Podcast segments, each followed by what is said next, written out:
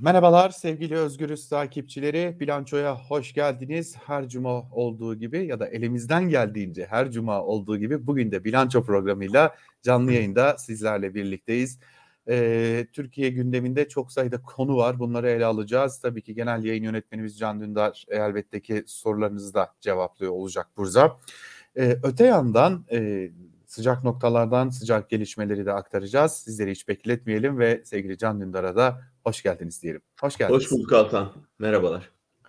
Merhabalar. Şimdi çok çok sıcak konu var elbette konuşulacak, tartışılacak, ele almamız gereken çok sayıda sıcak konu var ama e, bir İstiklal Caddesi'ne ya da İstiklal Caddesi'nin çevresine gitmek gerekecek. Malum bugün 25 Kasım Kadına Yönelik Şiddetle Mücadele Günü ve Türkiye'de gelenekselleşen haliyle 25 Kasım'da yine kadınlara polis şiddetiyle e, karşı karşıya kalınan bir durum var.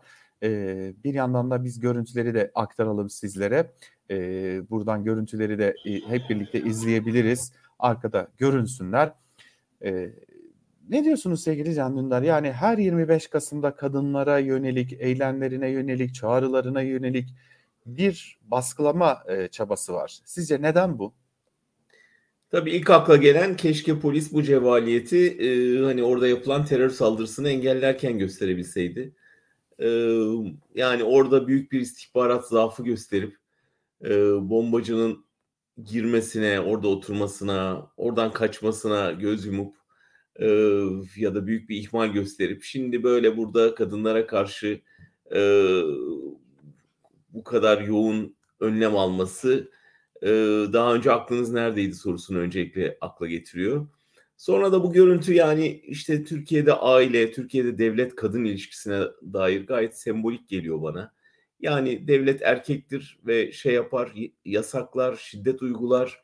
Erkek ailede bunun küçük bir temsil örneği de ailedir aslında bu devlet vatandaş, devlet kadın ilişkisinin.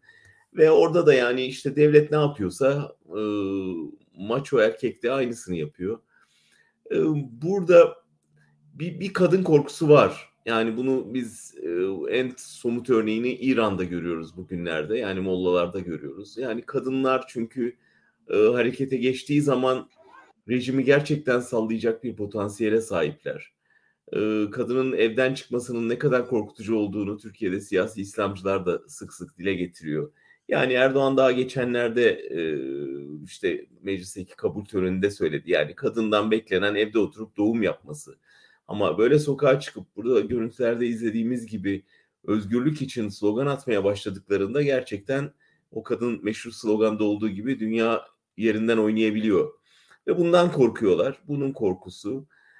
Ve her seferinde nedense bu işte kadın söz konusu olduğunda gerçi herkese yönelik ama özellikle bu bugünlerde e, devletin bütün gücüyle orada olduğunu görüyoruz.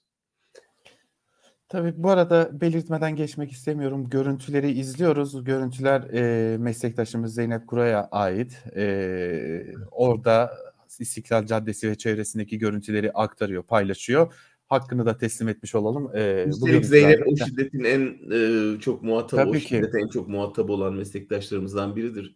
Yani Hı. emeği yatsınamaz bu konularda. Nerede bir olay, nerede bir şey varsa hak savunan onun yanında olmuş bir meslektaşımız. Evet. Onu da belirtmiş olalım. Tabii ki o da Altan tabii İstanbul Sözleşmesi e, kalkınca büyük bir kadınlar büyük bir korunaktan mahrum kaldılar. Dolayısıyla bir tür şeyin önü açıldı yani şiddet uygulayan erkeğin önü açıldı, sırtı sıvazlandı ve e, yani bu şiddet işi aile meselesidir. Devletin girmemesi gereken bir iştir. E, geldi iş. Öyle olunca da tabii gerçekten bir tür e, şiddete onay anlamına geldi. E, konunun hukuki yanı var, konunun e, sosyolojik yanı var, konunun iktisadi yanı var. Kadınlar daha çok çalıştıkça, daha çok hayata karıştıkça şiddete daha fazla karşı koyabiliyorlar, daha birlikte durabiliyorlar. Yasal güvence altına alındıkça tabii ki daha güçleniyorlar. Bu şu anda bir koruma kalkanı var, bir cezasızlık politikası var şiddet uygulayan erkeğe yönelik. O kalkarsa eminim şiddet önemli ölçüde azalacaktır. Bir de tabii televizyon dizilerinden filmlere kadar bu erkek şiddetinin neredeyse kutsandığı bir kültürel iklim var. Bence o da değişirse, rol modeller değişirse orada da önemli bir etkisi olacaktır. Biraz bu şiddet iklimini konuşmak istiyorum aslında ben sizinle. Çünkü Türkiye'de giderek artan toplumun her kesimine yönelik bir şiddet e, iklimi söz konusu. Hak talep eden işçiye, memura, emekçiye, e, muhalife, gazeteciye, kadına, çocuğa, e, herkese yönelen bir şiddet dalgası var. Ve hayvana bu, giderek. Tabii ki. E, belki o konuya bir, birazdan geleceğiz ama ben önce bu şiddet iklimini de size sormak istiyorum. Bu e, genelde bu tarz şiddet iklimleri oluştuğunda benim aklıma hep şu gelir toplumda bir güvenlik kaygısı yaratma, bu güvenlik kaygısı üzerinden bir aşırı sağ ya da popülist sağın yükselişinin de önünün açılması gibi bir takım endişeler hep aklıma geliyor. Ee, bilmem katılır mısınız? Bu endişeyi taşıyor musunuz Türkiye açısından da?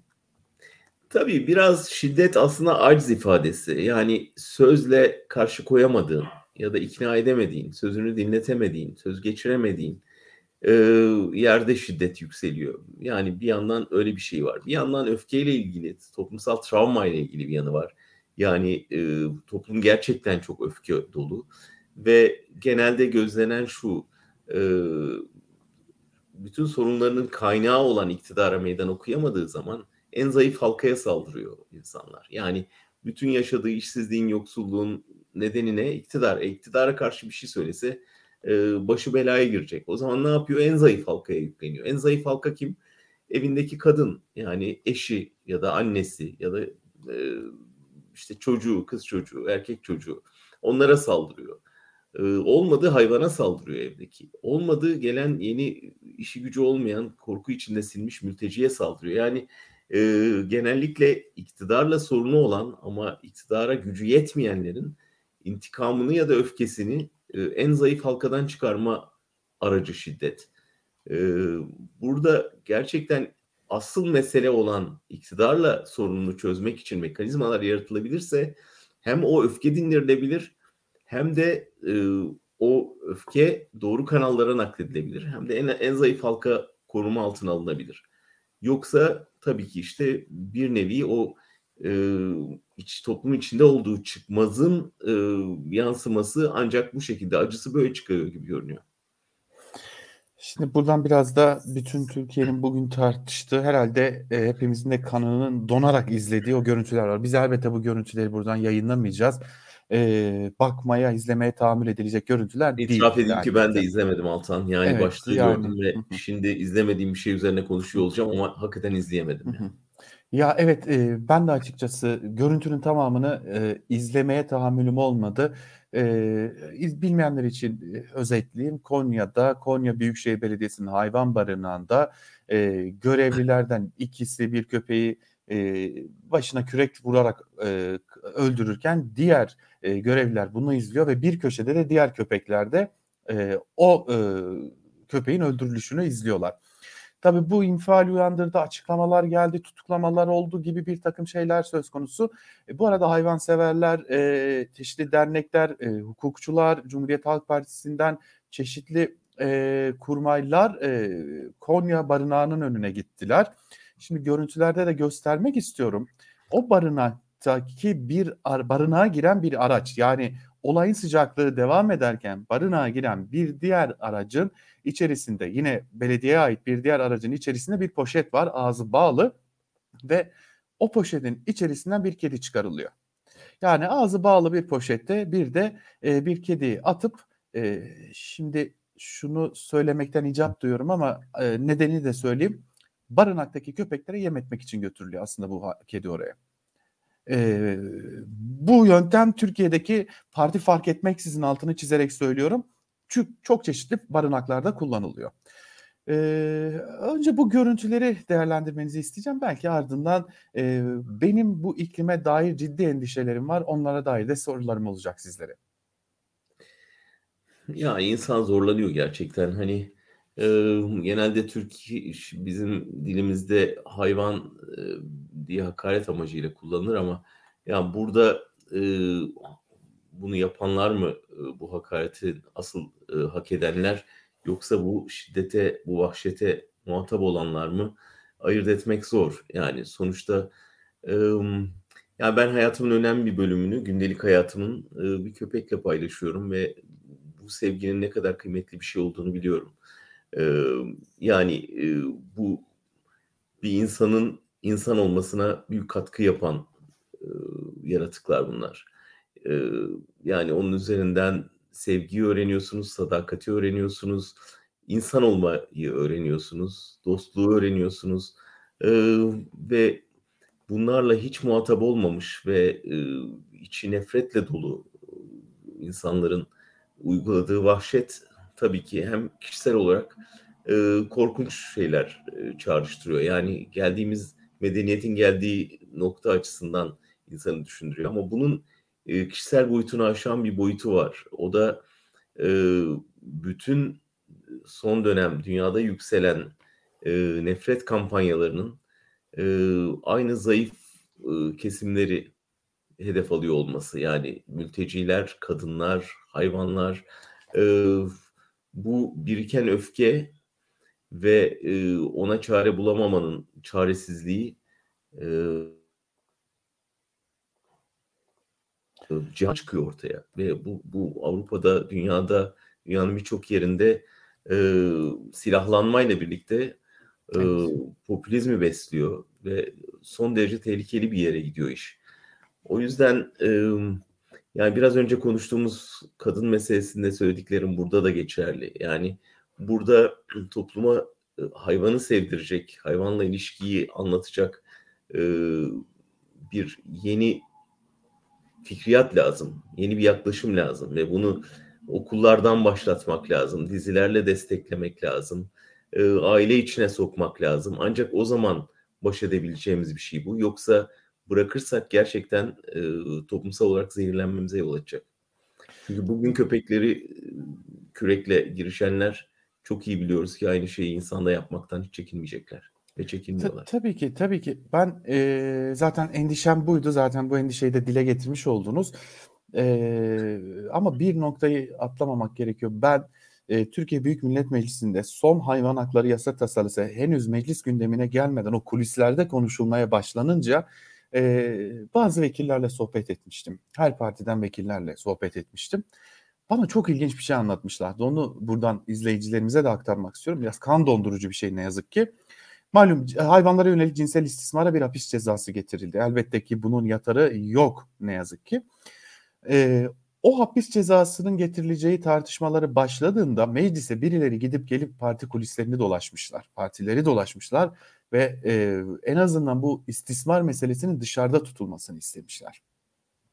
Bu e, bambaşka bir şeye işaret ediyor toplum açısından. Toplumun bir bölümü elbette toplumu böyle bir şeyle suçlamak e, hiç hoş bir şey olmaz ama bunun kulisini yapmaya çalışanlar olduğunu bilmek e, Türkiye'de kadınların ve çocukların da e, nedenli tehlikede olduğunun e, sanırım en önemli göstergesi gibi görünüyor. Ne dersiniz? Evet ya ya hakikaten genellememek lazım ama gerçekten toplumun bir kesimi var ki e, şiddet uygulamakta, taciz etmekte, e, öfkeyle hedef almakta, e, kadın, çocuk, hayvan tanımıyor. E, bir, bir önlem alınmazsa hakikaten asıl toplum için korkutucu olan, zararlı olan bu. E, zannediyorlar ki bu işte sadece hayvanlara yönelir. Hayır yani bu bu öfke, bu kin, bu nefret e, bugün hayvanı hedef alıyor, yarın kadını hedef alıyor. Sonra mülteciyi hedef alıyor. E, ve dediğim gibi hani öfkesini çıkaracak yer arıyor. O yüzden bir an önce dizginlenmezse ve bir çare bulunmazsa e, bunun toplumsal sonuçları çok ağır. Ve sadece toplumsal değil diyorum ya siyasal sonuçları da oluyor. Ve giderek büyüyen bu hareket ya işte e, ne yani şimdi hani hayvanları mı geldi sıra koruma sırası diye başlayan muhabbet giderek kadınlara, çocuklara, azınlıklara ve e, yani sadece çoğunluğun ve erkeğin hükmettiği bir nizam kurulana kadar bütün onun dışında kalanları hedef alacak bir noktaya giriyor. Ee, tabii bunu uzun uzadıya konuşmaya tartışmaya devam edeceğiz ne yazık ki önümüzdeki günlerde de öyle görünüyor ama e, şimdi bu iklimi iktidarın yarattığını da görmek lazım. Biraz da alternatifini konuşalım. Muhalefet. Şimdi muhalefette dair hava ne e, onu biraz tartışalım, ele alalım istiyorum. en önemli konulardan biriyle başlamak istiyorum tam da burada. Meral Akşener, İyi Parti lideri. Gözünü tam anlamıyla AKP'nin boşaltı merkez sağa dikmiş bir partinin lideri ve partisini buna göre dizayn etme çalışmaları sürüyor. Erdoğan da bunun farkında ve e, İyi Parti'ye yönelik çeşitli hamleler yapıyor. Bu hamlelerden birinin de e, öyle görünüyor ki e, acaba partiyi böyle bilir miyim noktası oldu. Fakat ben İyi Partililerle bugün sabah saatlerinde çok sayıda isimle sohbet ettiğimde bana çok başka bir şeyi anlattılar. Geçtiğimiz gün e, meslektaşımız Barış Pehlivan da bunu dile getirdi ve e, şunun altını çiziyor İyi Partililer çok daha büyük bir şeyin peşindeler. Malum İyi Parti lideri Meral Akşener'in dokunulmazlığı yok ve hakkında henüz sonuçlandırılmamış, nereye gideceği de belli olmayan bir demokrasinin kılıcı var. Yani bir FETÖ soruşturması var. Geçtiğimiz günlerde de buraya bir e, gizli tanık girdiğini öğrenmiş olduk. Sizce AKP Akşener'i tutuklamak gibi bir, ben buna intihar diyeceğim, buna kalkışır mı? Şimdi keşke diyeceğim çok yanlış anlaşılacak. Çünkü bu gerçekten senin dediğin gibi bir intihar olur. Ee, Erdoğan'ın e, Akşener'e yaptığı çağrı aslında çoktan onu gerçekten e, bence birkaç puan öne geçirmiştir e, bir gün öncesine göre. Çünkü burada Erdoğan şeyi hissettirdi ki yani asıl kendisi için tehdit o. E, onu kazanmaya çalışıyor ve altılı masa içindeki konumunu pe- pekiştirdi, güçlendirdi bence. E, yani Erdoğan'ın gözünü diktiği muhalefet lideri pozisyonunu verdi ona. E, dolayısıyla hele bir de üstüne böyle bir dokunulmazlığın kaldırılması meselesi tabii ki hani tam totaliter rejime geçiş için denenebilecek bir şey, düşünülebilecek bir şey. Belki son kertede kaybedeceğini tamamen anlarsa ve gözü kararırsa bütün artık şeyden vazgeçmiş yani seçime dair kurallardan, seçim yarışından, demokratik toplumun seçime gidiş hazırlığından hepsinden vazgeçip böyle bir çılgınlık yapar mı? Yapar. Yani her şeyi beklersiniz kaybetme riski karşısında.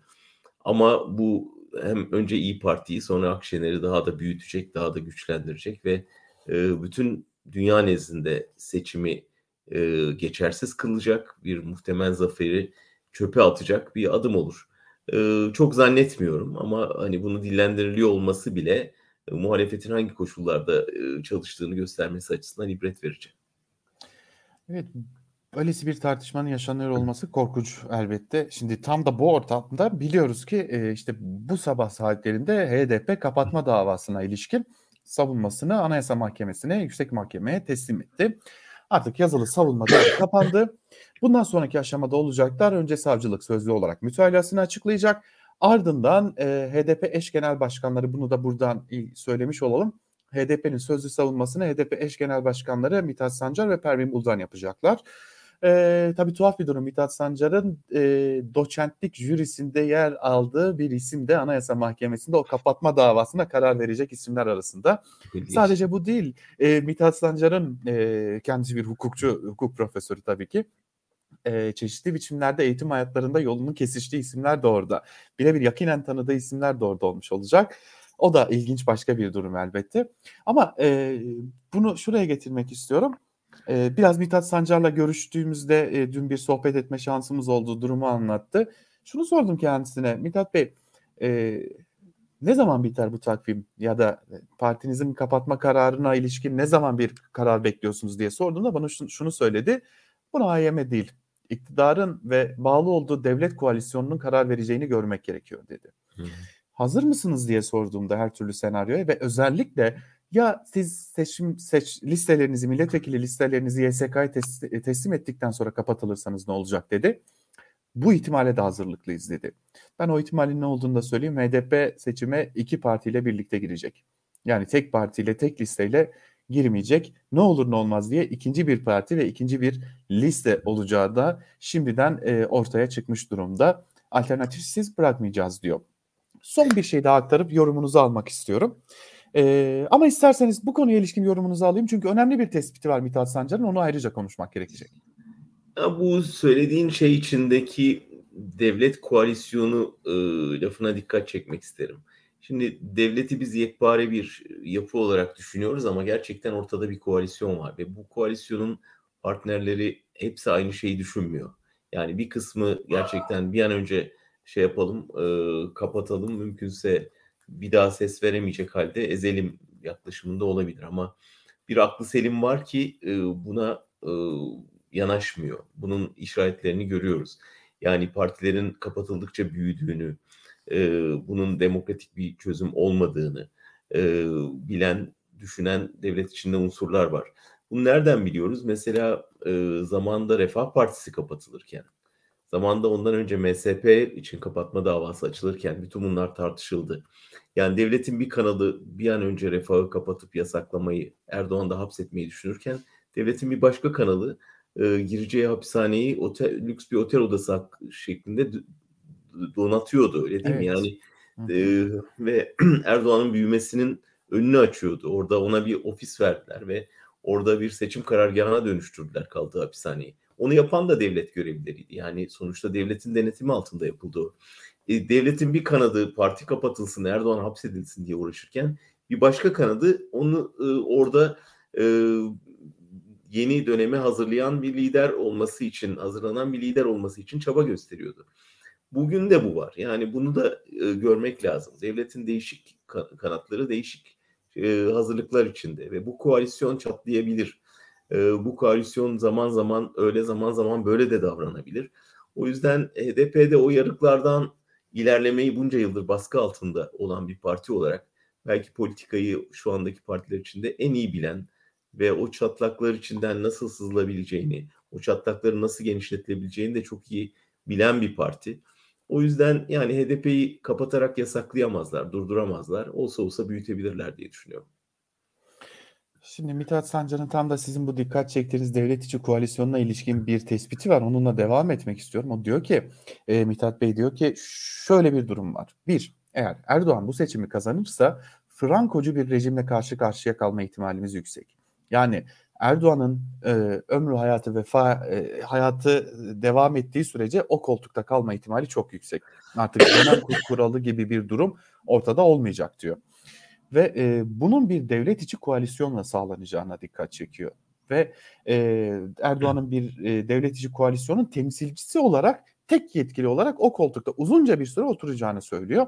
Ve buradan çıkışında e, elbette ki muhalefetin e, tıpkı Frankocu rejimden çıkışta olduğu gibi birleşmesiyle söz konusu olabileceğini söylüyor. Burada Mithat Bey yine şunu söyledi bana. Biz İyi Parti ile olan o malum hatırlayacaksınız bir tansiyon yükselip düşmüştü. Diyor ki biz bu tansiyonun e, yükselmesinden taraftar değiliz. Elbette ki bize bir sataşma, bir saldırı, bir e, söz söylenirse buna cevap veririz ama biz bu polemiklerde taraf olmak istemiyoruz. Muhalefet içi de bir polemiği doğru bulmuyoruz diyor. Adaylık meselesini sordum kendisine adaylığınızı belirliyor musunuz diye biz profili belirliyoruz. Elbette ki bu profile uygun aday isimleri de tartışmaya açılacak bütün tabanımızla birlikte dedi. Fakat önemli nokta şu hala muhalefetin e, belirleyeceği ortak aday ile bir mütabakat ile belirleyeceği adaya kapıları açık. Elbette açık diyalog ve müzakere şartı ile. Sizce HDP'nin bu şartını yerine getirebilecek cesaret var mı? muhalefetin bir diğer kanadında.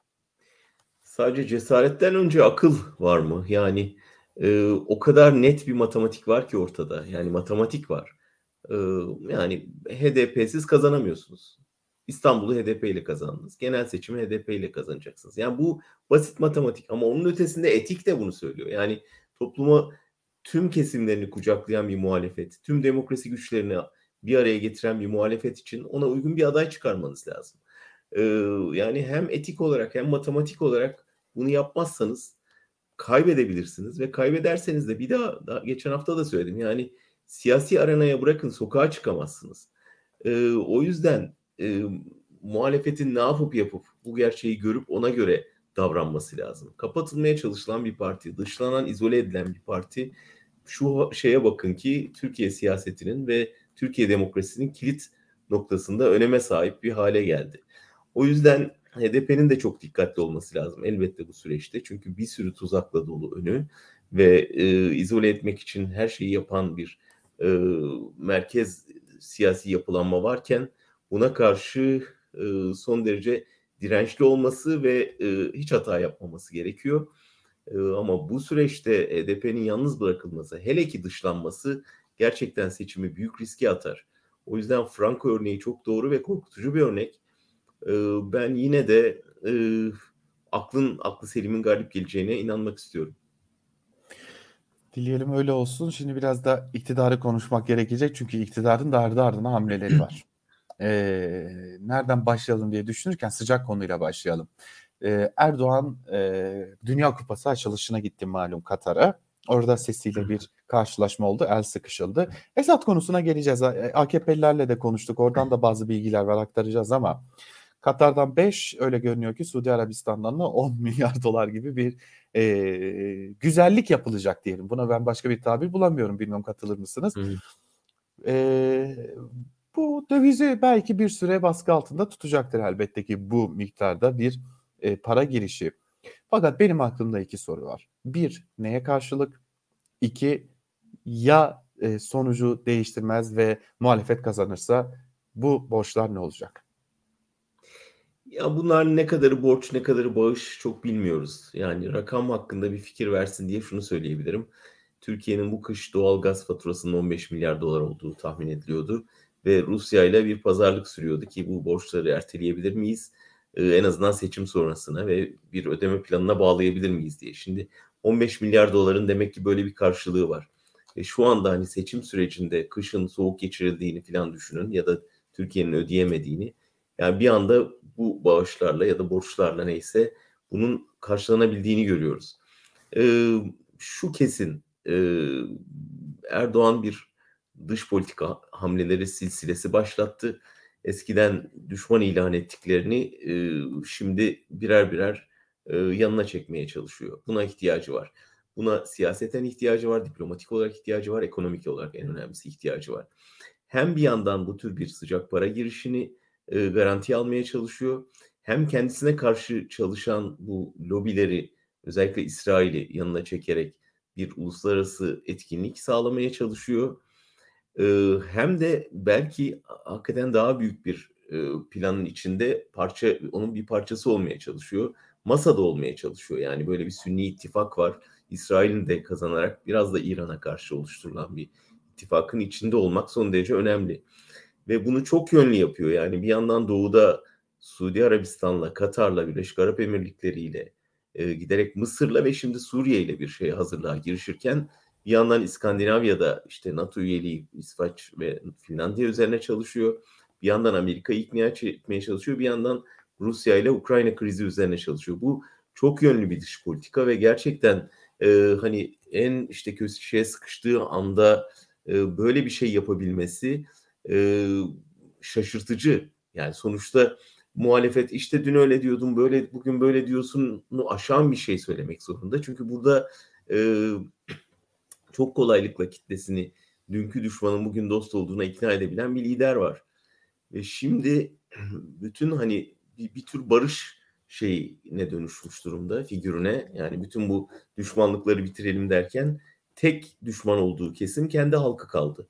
Yani kendi halkıyla, kendi sanatçısıyla, kendi siyasetçisiyle, kendi entelektüeliyle kavga eden, dünyada barış arayan ama kendi ülkesinde sürekli savaşı kışkırtan, askeri harekatlar peşinde okulan, müthiş bir nefret söylemiyle ülkesini yöneten bir lider var. Bu ne kadar inandırıcı dünyada onun bir barış elçisi olarak göründüğü hiç önemi yok. Çünkü gerçekten bunu önemsemiyorlar. Şu anda önemli olan Erdoğan'a verecekleri par- paranın karşılığında onu saflarına alabilmek, ve bu büyük planın bir parçası olarak kullanabilmek. Ve bunu sadece bilmem katılır mısınız ama sadece doğudaki ülkeler yapmıyor. Batılı ülkeler de buna tabii. çok ciddi bir şekilde çanak tutuyorlar. Ee, işte e, bu kadar tartışmanın olduğu bir yerde Alman İçişleri Bakanı Türkiye'ye geldi ve gitti. Ee, aslında bizi de davet edecekti. Ne olduysa bu fikirden vazgeçilmiş gibi görünüyor. Ee, normalde bizim kendisiyle bir görüşmemiz olacaktı, konuşacaktık. Gazetecilerle bir araya gelecekti biz derken elbette. Ama ne olduysa bu fikirden de vazgeçilmiş gibi Türk görünüyor. Sanırım yani o belli. E, evet e, ve sanırım e, ayrı bir görüşme de yapabilirlerdi. E, belki de soracağımız sorulardan yani bu dönemde e, ne konuştuğunuzu da soracaktık elbette. O da önemli bir diğer nokta. Yani şunu hemen dipnot düşeyim sözünün arkasına. E, yani Almanya başta Avrupa gerçekten Erdoğan'ı şu anda e, rahatsız edebilecek her şeyden uzak durmaya gayret ediyor. E, evet çünkü hala büyük bir koz e, Erdoğan'ın elinde yer almaya devam ediyor. Şimdi Erdoğan cephesi de ya da iktidar cephesi de bu meseleye diyeyim bu koza bir çözüm arıyor. Çünkü içeride de e, kendilerini sıkıştırmış durumda. Suriyeli sığınmacılar meselesi. şimdi bir yandan Esad'la görüşürüz sözleri de başlandı. ben şimdi sorduğumda AKP'lilere ya siz Esad'la barışacak mısınız diye sorduğumda hayır biz barışmayacağız konuşacağız diyorlar. E, bunu bir barışma olarak değil daha ziyade bir e, konuşma olarak addedip e, bu cümleyi de aynen okumak istiyorum. Şunu aktardılar bana. E, tabii ki onların tabiriyle Esed ile barışmamız söz konusu değil. Yaptıklarını da unutacak değiliz. Lakin Türkiye'nin üzerine sığınmacı ve sınır güvenliği yükünün Türkiye'nin üzerindeki e, sığınmacı ve sınır güvenliği yükünün alınması hedefimiz var. Bu nedenle kuvvetle muhtemel üçüncü bir ülkede görüşme zamanı gelince olabilir zaten diplomatlar ve istihbarat yetkilileri görüşüyor. Ee, buradaki akla gelen esas soru şu. Bir yandan Esad'ın e, meşru e, kabul edilen hükümeti ülkesinin içerisinde bir askeri varlık gösteriyorsunuz. Bir yandan Esad'ın belki de e, oh be kurtuldum dediği e, belli bir kesim Türkiye'nin içerisinde yaşamaya devam ediyor. E, bir yandan da e, bu kadar ülkesinin içerisinin karışmasında çok ciddi bir payınız varken Esad size bu fırsatı verir mi? Burada son sözü söyleyecek olan Putin. Bunu herkes biliyor. Yani burada Esad'dan ya da Erdoğan'dan ziyade gerçekten Putin'in bir şeyi var, bir oynadığı bir politika var. Ee, ve bunun yolu da Erdoğan'ı e, Suriye ile barıştırmaktan geçiyor. Ve Erdoğan da sonunda bu noktaya gelmiş gibi görünüyor. Yani bakmayın bir yandan operasyon planlıyor ama e, hani Putin'le dostluğun dostluk demeyelim hadi yakınlaşma diyelim e, şeylerinden biri bu.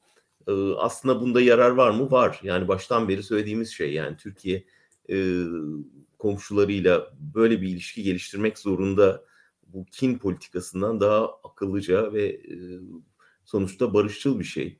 Dolayısıyla hani e, bir yandan operasyon kartını oynayıp bir yandan e, işte görüşebiliriz demesi aslında Erdoğan'ın da bir taktiğinden ibaret bence o yüzden hayırlısı budur yani onu söyleyelim. Yani umarım görüşürler ve umarım bir şey tesis edilir ve bir hem mülteci sorununa hem Kürt sorununa hem Türkiye'nin bu bitmek bilmeyen operasyonlarına bir kalıcı çözüm bulunur.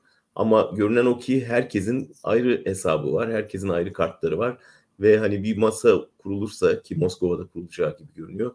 Alttan alta tekmelemeler sürecektir. Yani Erdoğan da o kozu elinden bırakmak istemeyecektir. Bu sancılı bir süreç ama e, bu yola girilmesi bence önemli. Evet, ya ne olursa olsun sanırım bir komşuyla e, bu durumda olmamak gerekiyordu komşu bir ülkeyle ama e, bu bir takım hayalci politikaların sonucu oldu. Şimdi bir izleyicimiz şunu soruyor. Malum bu kara harekatı tartışmaları, hava harekatı tartışmaları var. Diyor ki e, Amerika sizce Kürtleri sattı mı ya da oradaki güçleri sattı mı? E, neden diye bir sorusu var. E, siz ne düşünüyorsunuz Amerika'nın yaklaşımı konusunda? Ya Amerika'nın öncelikli meselesi IŞİD'ti ee, ve IŞİD'le savaşta da en öncü unsurlar Kürtlerdi. Ee, ve Amerika o terörü çok yoğun hissettiği dönemde Kürtlerin desteğiyle IŞİD'i temizleme şeyine girişti.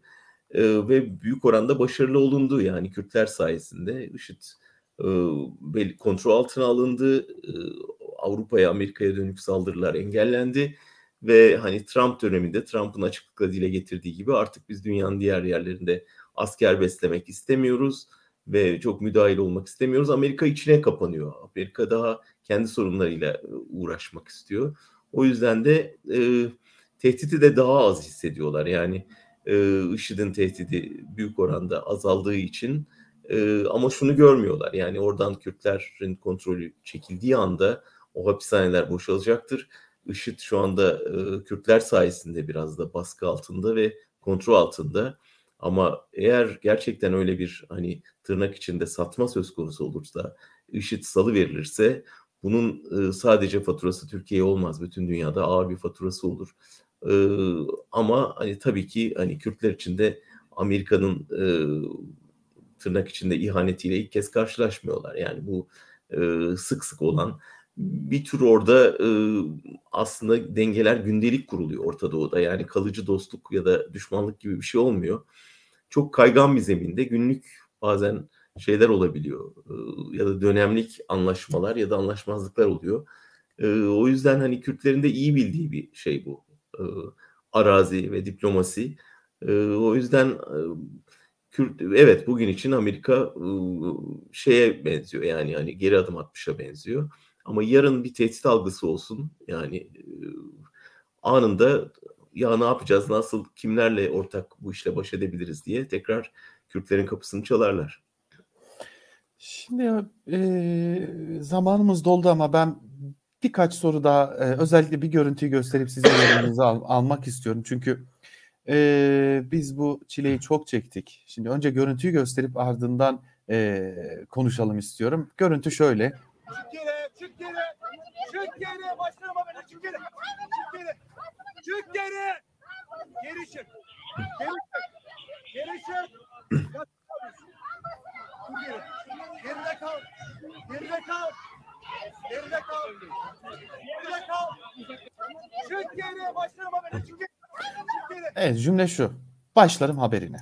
Ee, şimdi buradaki e, nokta şu. Polis memurları e, sahada artık bizim işimizi yapmamızın önündeki en büyük engel. Bunun adını doğru koyalım.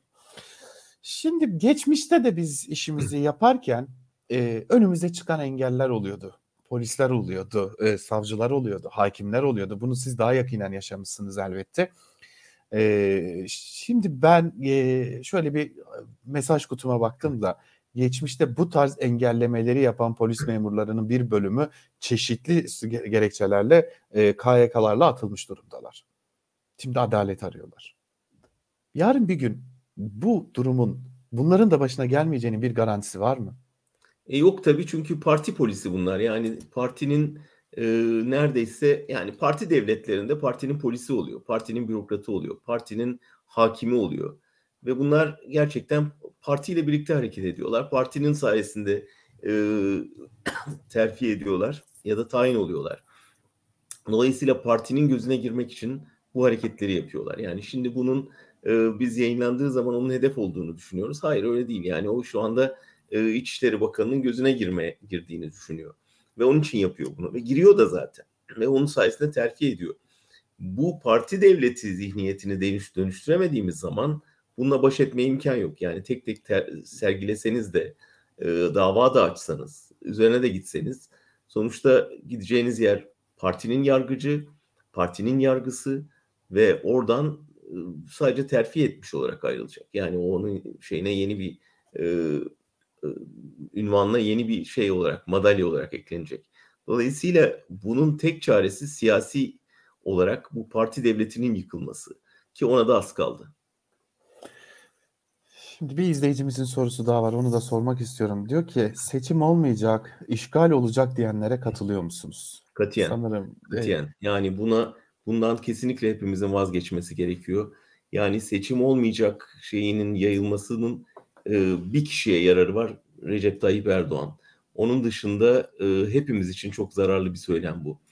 E, bundan çok keyif alıyor olabilir iktidar. Özellikle kendi yayıyor olabilir.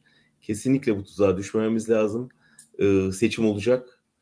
E, önemli olan hepimiz için seçimi garantiye almak, seçimin e, adil koşullarda gerçekleşmesi için elimizden geleni yapmak. Ama işgal de olabilir, operasyon olabilir, adına ne derseniz deyin. Ama o olacaksa da seçim olacağı için olacak. Yani seçimi garantilemek için olacak. Bunu yapacak ve seçime mehter havasıyla gitmeyi isteyecek. Ama seçim olmayacak gibi bir şeyi hepimizin e, kafasından atması lazım. Türkiye tarihinde böyle bir şey yok ve seçim yapmazsa hiçbir iktidar buna dayanamaz gerçekten. Dünya nezdinde de Türkiye'de de kontrol altında tutamazsınız bu kadar büyük bir kitleyi. Yani şu anda e, Erdoğan'ın görev onayı yüzde 40'lar seviyesindeyse 30-40 arasıysa bu toplumun yüzde 60-70'inin ona karşı olduğunu gösterir. Böyle bir kitle şu anda büyük bir hırsla, büyük bir heyecanla seçimi bekliyor. E, bu kitleye biz vazgeçtik, seçim yok demenin çok ağır bedelleri olur. Bunu göze alacaklarını zannetmiyorum. Yeter ki biz bu söylemden vazgeçelim. E, tabii ki bir de bunu göze alabilecek ekonomik koşullar var mı? O da e, ayrı bir durum. Şimdi bitirmek istiyorum ama bir yandan da e, çok sayıda izleyicimiz var. Bine yakın izleyicimiz var ve e, bu zayıf muhalefet nasıl kazanacak, ne ile kazanacak diye bir soru geliyor. Onu şöyle de formüle edeyim. Malum 28 Kasım'da e, anayasa değişikliği maddeleri açıklanacak. 3 Aralık'ta İstanbul'da da CHP lideri Kemal Kılıçdaroğlu e, kalkınma politikasını, vizyon belgesini açıklayacak. E, bunu şununla da sormak istiyorum. Seçimlere ilişkin de AKP kulislerinden bir bilgi var. Seçimlerin e, öne çekileceği neredeyse kesinleşmiş durumda. Nisan ayının ortasından itibaren Mayıs ayının ortasına kadar olan bir süreçten bahsediliyor. Bu dönemde erken seçim değil ama öne çekilmiş bir seçim olabileceği söyleniyor. Muhalefet nasıl kazanacak, ne ile kazanacak ve geç kaldı mı diye sormuş olayım. Ya hepimiz muhalefeti sık sık eleştiriyoruz, çok da eleştiriyoruz ama şunu görmek lazım. Bu muhalefet, bu kompozisyonla İstanbul'u 25 yıl sonra Erdoğan'ın elinden almayı başardı.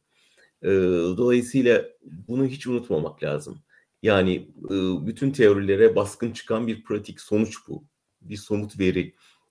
Demek ki neymiş? Yani en baskı uygulayan iktidarın elinden en çok korktuğu, en çok yüklendiği İstanbul gibi bir yeri bir araya gelince alabiliyorlarmış. Ve doğru isimlerle, doğru bir birliktelikle.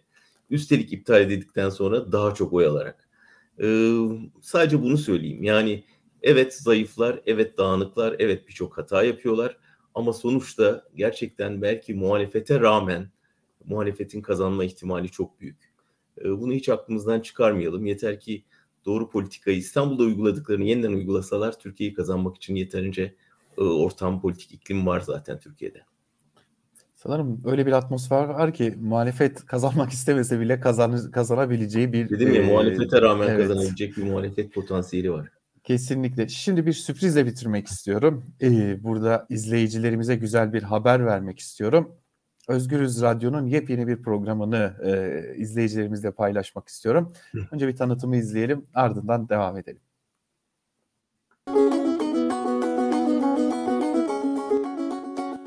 Duydunuz mu?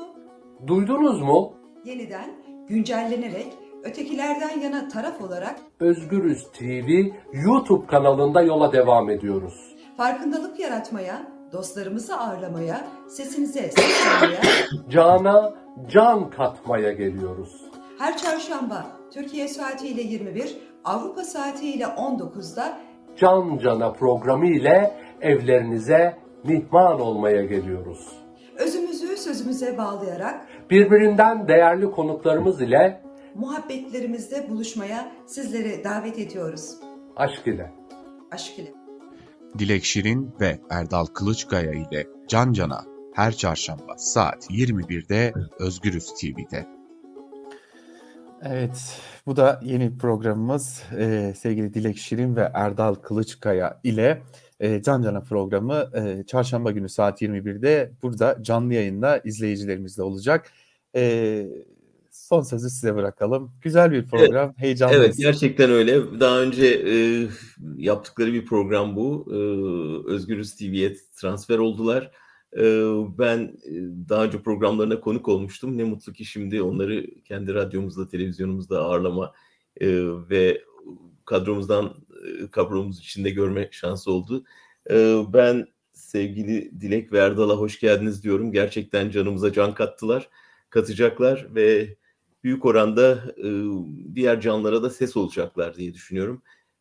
Hemen ekleyeyim seçime doğru seçim yaklaştıkça önümüzdeki aylarda haftalarda yeni sürprizlerimiz olacak. E, gözlerini bizden ayrılmasın izleyicilerimiz. Evet, gerçekten güzel sürprizlerimiz olacak. Ee, bunu da müjdesini vermiş olalım. Ee, yeni programlar, yeni isimler e, ve yeni formatlarla e, Özgür TV'de seçimlere hazırlanıyor olacak. Burası hepinizin e, sesi olmaya da devam edecek. Böyle güzel bir haberle bitirelim e, bugün bilançoyu. Çok kötü şeyler konuştuk ne yazık ki ama güzel bir haberle bitirelim. E, ve dileyelim ki bir gün Türkiye'de tüm e, şu ekibin Türkiye'de hep birlikte bir yayın yapacağı güne çok yakınız. ve sevgili Can Dündar. Bugün programı kapatırken son sözü size veriyorum. Son söz sizin olsun. Evet, hepimizin e, kadına şiddetle mücadele gününde e, kadına şiddetin olmadığı, hayvanların e, böyle muamele görmediği, e, muhalefetin dirildiği ve baskı ortamının sona erdiği bir Türkiye için mücadeleye devam edeceğiz ve sonunda kazanacağız. Buna hiç kuşkum yok.